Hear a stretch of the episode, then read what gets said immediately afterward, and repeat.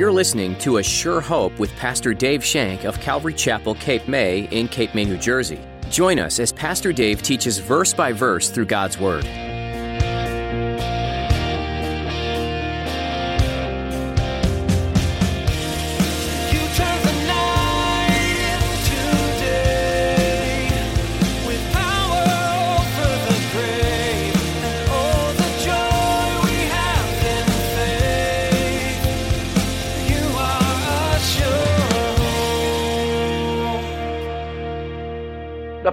Of his might. Another admonition be strong in the Lord. The Lord is our strength. When we are weak, he is strong.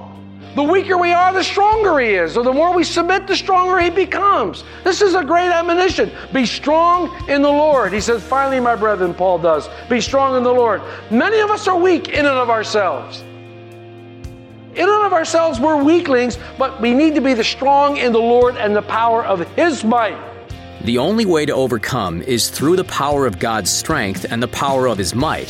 When we feel we can't do it on our own, we're flirting with disaster. But Pastor Dave brings us today into the fullness of the idea that though we are weak, we are strong because of the power of God at work inside of us. Now, here's Pastor Dave in the book of 1 Kings, chapter 2, as he begins his message A Change in Solomon.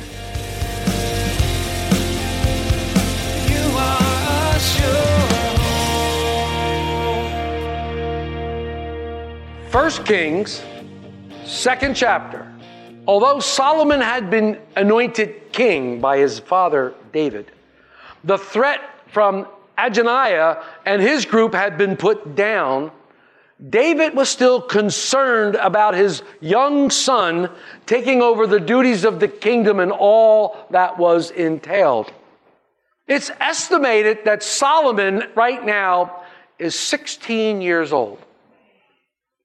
And you can see why his father might be a little worried about what was about to transpire. As a father, David was concerned about Solomon's walk with the Lord. I think that's beautiful. David had a wonderful personal relationship with God. If you don't realize that, just take a walk and read through the Psalms and see this great and wonderful relationship that David had as he expresses himself in the Psalms. But he had this great relationship with God, and he wanted Solomon, his son, to follow in his footsteps in that area because David knew all too well the price of disobedience. David knew all too well. But David was concerned about the future of the kingdom. He, he had seen Israel divided. And under his rule, Israel had come together.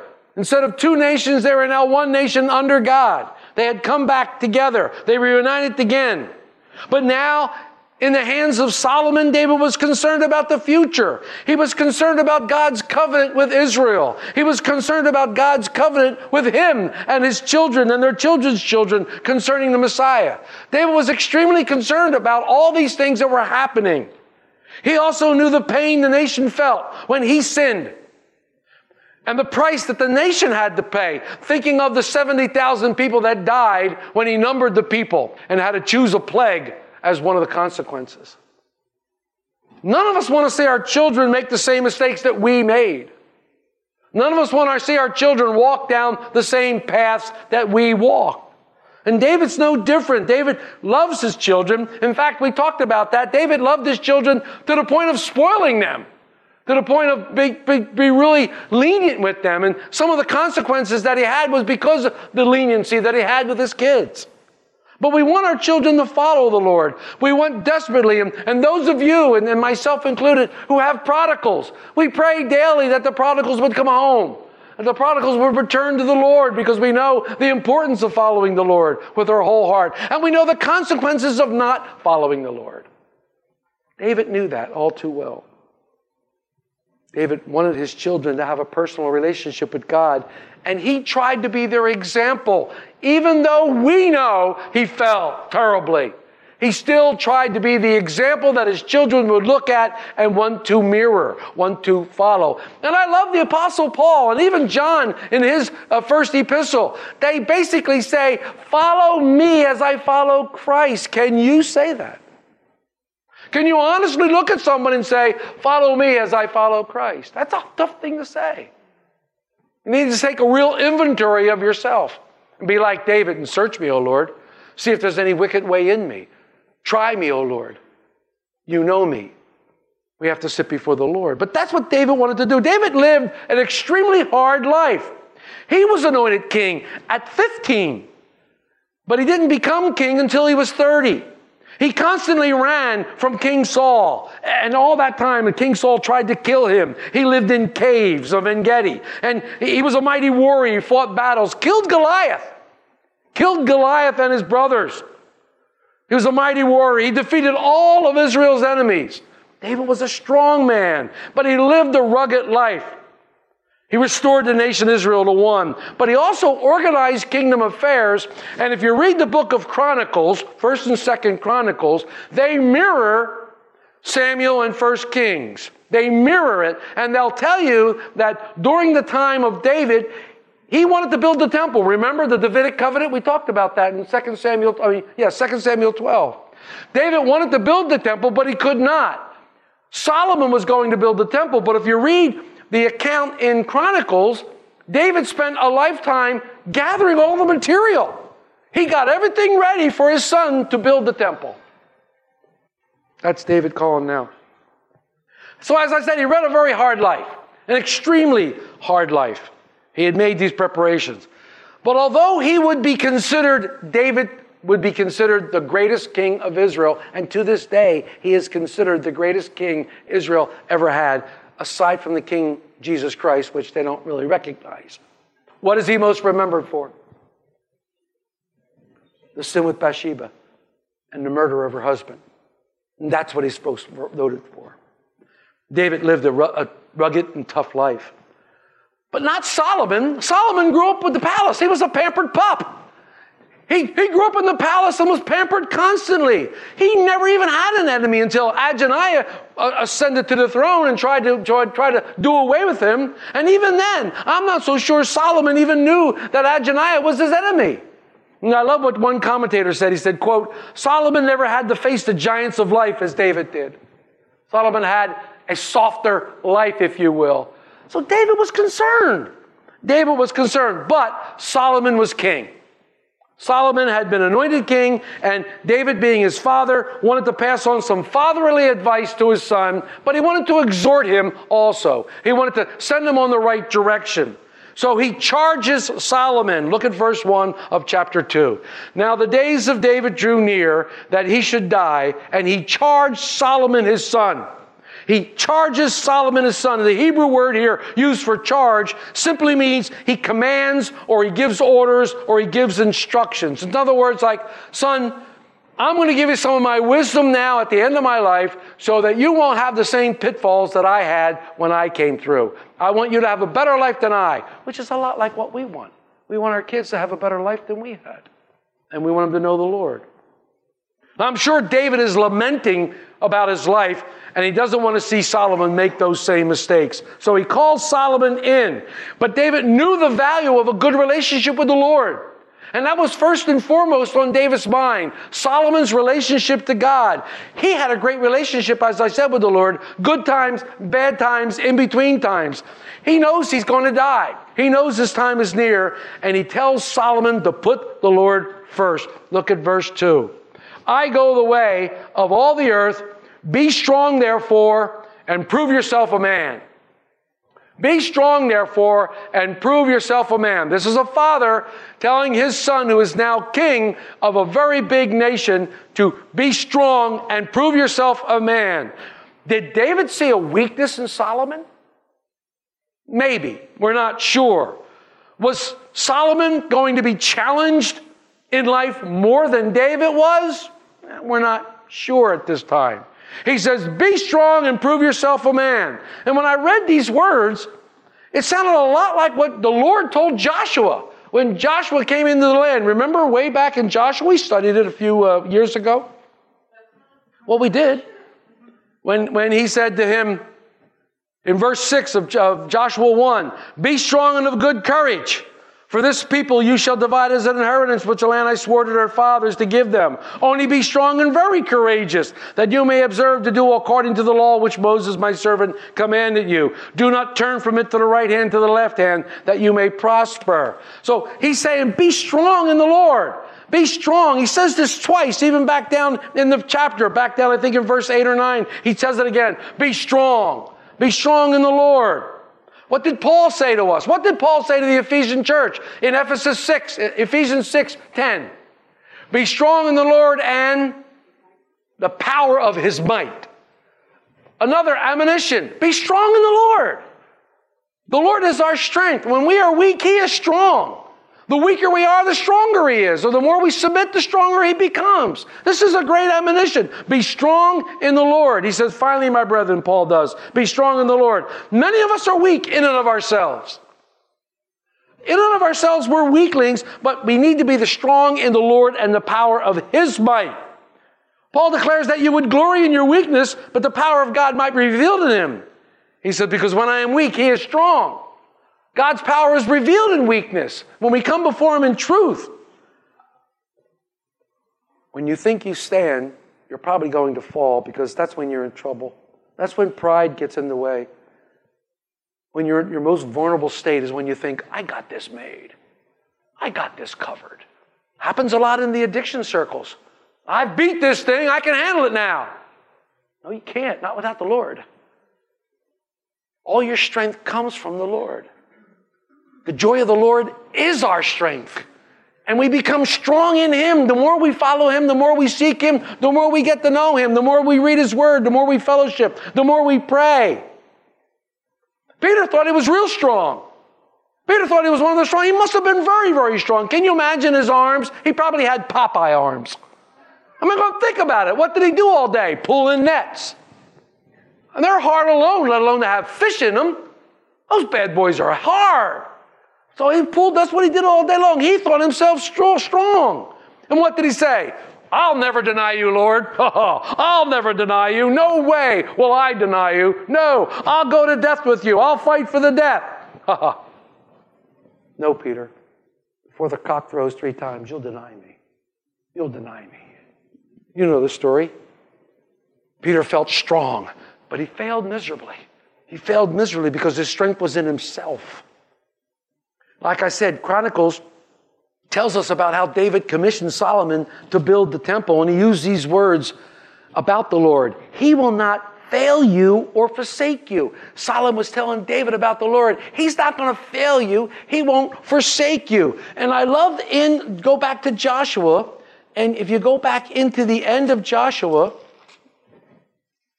at the end of Joshua, in Joshua 21, listen to what it says here in Joshua 21, verses 43 to 45. So the Lord gave Israel all the land to which he had sworn to give their fathers, and they took possession of it and dwelt in it. And the Lord gave them rest all around according to all that he had sworn of their fathers. And not a man of all their enemies stood against them. The Lord delivered, delivered all their enemies into their hand. Here's the kicker. Not a word failed of any good thing which the Lord had spoken to the house of Israel, all came to pass. What a great promise. All came to pass. Everything God said that would happen, happened. And this is what David is telling Solomon. Listen, put your trust in God, put your trust in the Lord, and everything will come to pass. Everything will happen. David was well aware of the help and the strength that came to God who trusted him. Remember the big contest with Goliath? He knew the Lord was going to deliver Goliath into his hand. He knew that the Lord would deliver him into his hand if he would just stand up to him. And in Psalm 138, verse 3, David says, In the day I cried to you, you answered me and strengthened me with strength in my soul.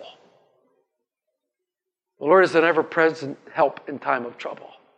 He's always with us good times, bad times, in between times. I'll never leave nor forsake you is a promise we have from Jesus Christ Himself. And He sits there, right? He's here with us tonight. He's in wherever two or three gather, He appears in their midst. We welcome Him here. He's our strength. He's our hope. He's everything we need. And we need to trust in Him more. We need to trust, yeah, I know that we trust in Him when the times get rough. Sometimes when the times get rough and I cry out to the Lord, I believe He's saying, Oh, now you come to me. We need to trust Him all the time. All the time. I told you the story I read in one of Chuck Smith's book about how uh, back in the early days he didn't have any money and he was worried about where the groceries were going to come from, and he was crying and moaning and groaning, and he was crying. And someone came to him and gave him a check for the cover of the groceries. And he started, I was all happy, and he said, all of a sudden he stopped. He felt the Lord say to him, Oh, yeah, how come you weren't cheering me a couple minutes ago? Who gave you that check? A man gave you the check. Who told the man to give you the check? I did. But you weren't praising me a couple minutes ago. Now you're praising me because you got the money. You see what I'm trying to say here? And all of our lips should constantly be praised to Him. And I know it's difficult. I know tough get, life gets tough and, and, and we have burdens upon us. And I know they're heavy. But man, if we would just get the, get the strength to praise the Lord in the midst of these circumstances, get the strength to praise Him in the midst of these things, circumstances might not change, but you'll change in the midst of the circumstance. You'll get strong. You'll get tough. You'll get, you'll, you'll be there. David said, Put the Lord first. Listen to what he says in verses 3 and 4.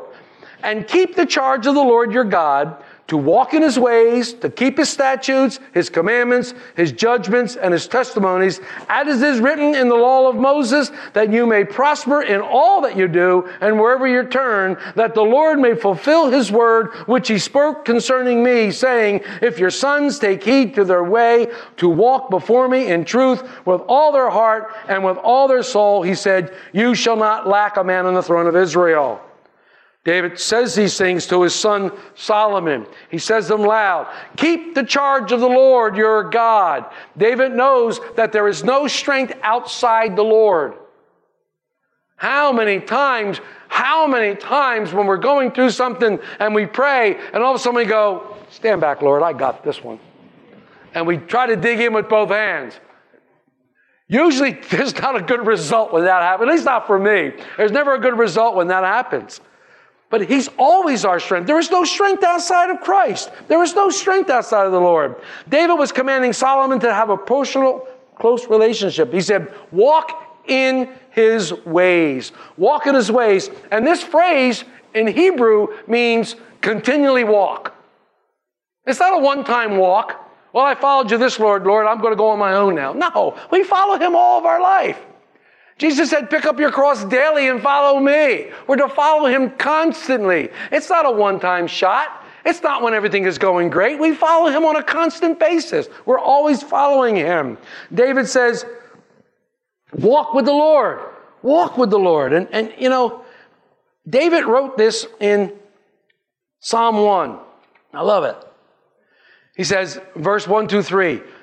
Blessed is the man who walks not in the counsel of the ungodly, nor stands in the path of sinners, nor sits in the seat of the scornful. But his delight is in the law of the Lord, and in his law he meditates day and night. He shall be like a tree planted by the rivers of water, and that brings forth its fruit in season, whose leaf shall not wither, and whatsoever he does shall prosper. What a beautiful thing here. We have the word Esher, which means happiness or contentment. Oh, how happy, blessed, oh, how happy to be right with God, to be strength with God. Blessed of the man is happiness, a blessedness, a contentment because I'm walking with the Lord. I don't know about you, but when I wasn't walking with the Lord, when I didn't accept the Christ, there was no contentment in my life. It was a struggle. Everything was a struggle. There was no contentment. But now in Christ, He is my contentment. He is my peace. He's my joy. He's my comfort. He's my hope. He's my all in all. And without him, I'm nothing. Oh, you just use Christ as a crutch. No, I don't. I use him as the entire thing. In fact, I'm not a crutch. He's not a crutch at all. He's carrying me. And I'm happy about that. Oh, how happy is a man who is straight with God. You know, that's, the, that's, the, that's, that's kind of like a colloquial phrase. Well, let's get straight with me now. Be straight. Well, be straight with God. God knows what's going on anyhow.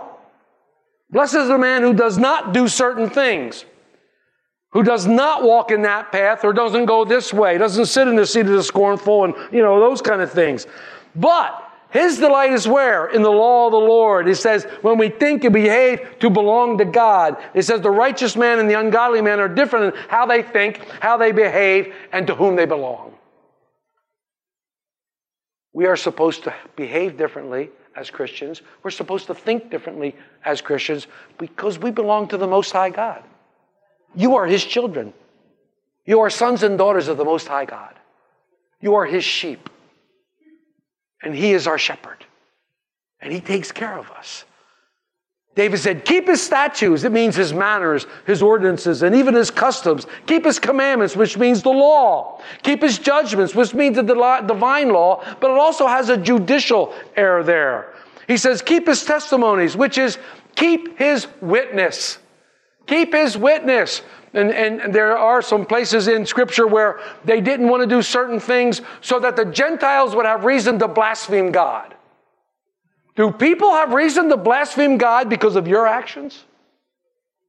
Because the things that you do on a regular basis or want to do? Now, we all make mistakes, and mistakes are going to happen, and we might do something that we don't want to do. You know, Paul's great for that. The things I want to do, I don't do. The things I want to do, I do all the time. Things I don't want to do, I do them too. So we, we, we sometimes we get confused. But the witness comes forth in following Jesus Christ. As was written in the law of Moses, he says, Remember what I told you last week? I said that the king of Israel, each king of Israel, had to take and copy the book of Deuteronomy by hand. This was in Deuteronomy. They had to do this.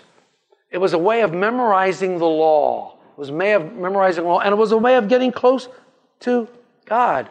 And we read in Joshua, I read it for you. He says, only be strong and very courageous that you observe to do all according to the law which Moses my servant commanded you, and do not turn from it, the law, to the right hand or to the left, that you may prosper. There it is. If you keep the law, you'll prosper.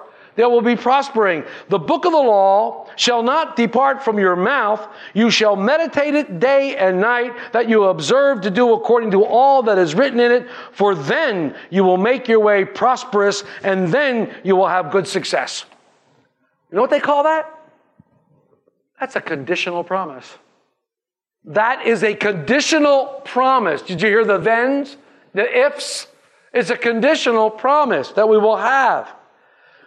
Through Christ, we have those things. Read, read Ephesians 1. We have so many blessings through Jesus Christ. It's been given to us by the grace, by his death on the cross. We've been given to that by the mercy of God. We've been giving so many things. What Moses said to Joshua, David is saying to Solomon in his command to Solomon keep the commandments and the ordinance and the statutes of the Lord. If you do that, Solomon, you're going to prosper.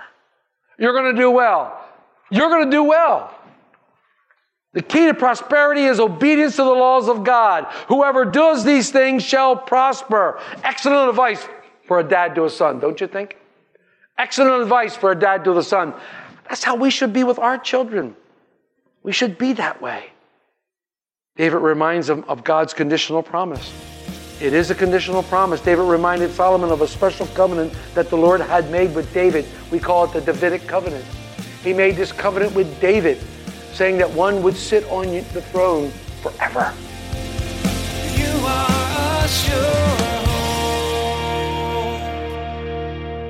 Our time with you is coming to an end today on A Sure Hope. On our next edition, Pastor Dave Shank will continue this journey through the book of 1 Kings. But for now, you can listen to more teachings from this series online at ASureHopeRadio.com.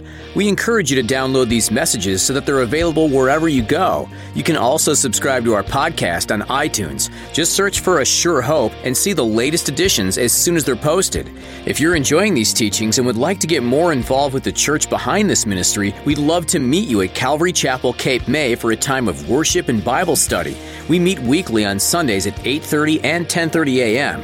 Give us a call for more information. Our number is 609 884 5821. Again, that's 609 884 5821. Otherwise, you can visit ASureHopeRadio.com for times and directions. And if you're not able to join us in person, we're streaming our services on Facebook Live and on YouTube. Just look for the link on our website at ASureHopeRadio.com. Thanks for listening to today's message in the book of 1 Kings. We pray you continue to be blessed as you study the Word and that you discover how God's doing great things in your life. We look forward to you joining us again as Pastor Dave has more to share from 1 Kings. But until then, we encourage you to read through the Bible on your own and tune in next time on A Sure Hope.